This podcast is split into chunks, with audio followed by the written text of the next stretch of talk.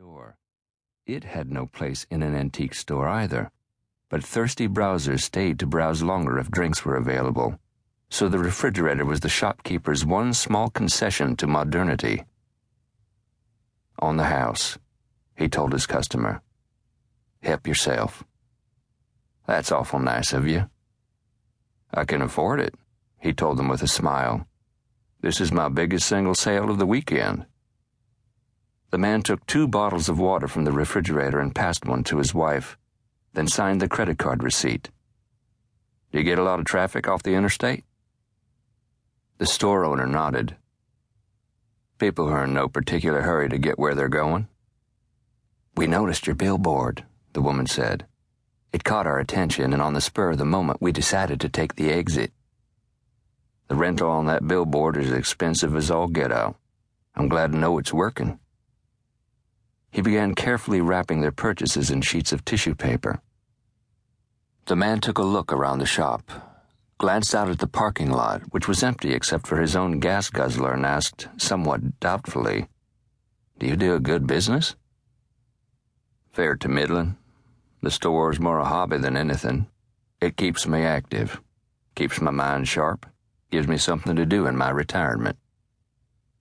What line of work were you in? Textiles. Were antiques always an interest? the woman asked. No, he admitted sheepishly. Like most things in life, this, he raised his hands to indicate the shop, came about unexpectedly.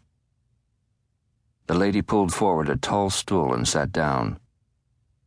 It sounds like there's a story. The old man smiled, welcoming her interest and the opportunity to chat. The furnishings from my mother's house had been in storage for years.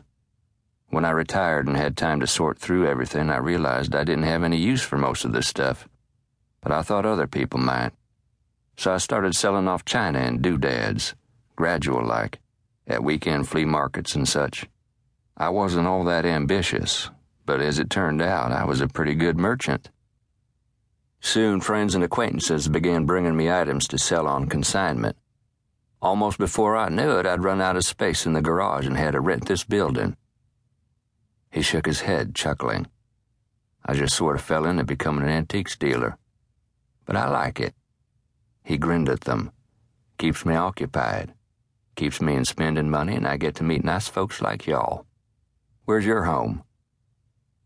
They told him they were from Tulsa and had been to San Antonio for a long golf weekend with friends.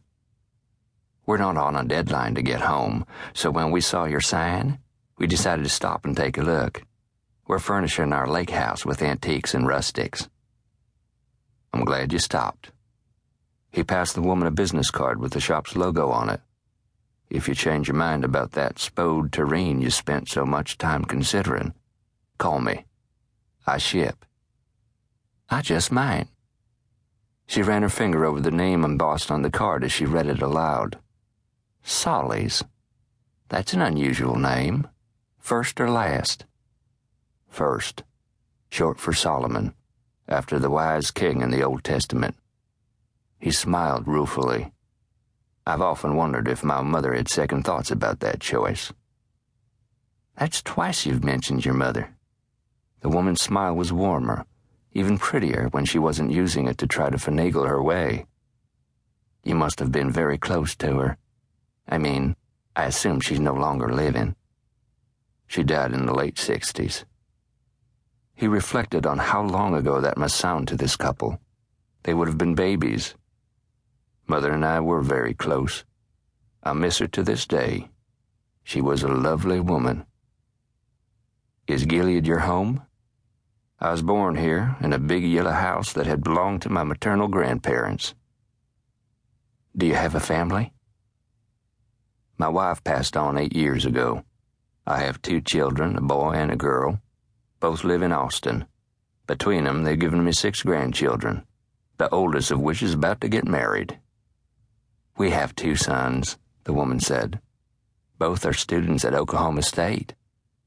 Children are a joy. The woman laughed. As well as a challenge. Her husband had been following their conversation while examining the selections in the bookcase.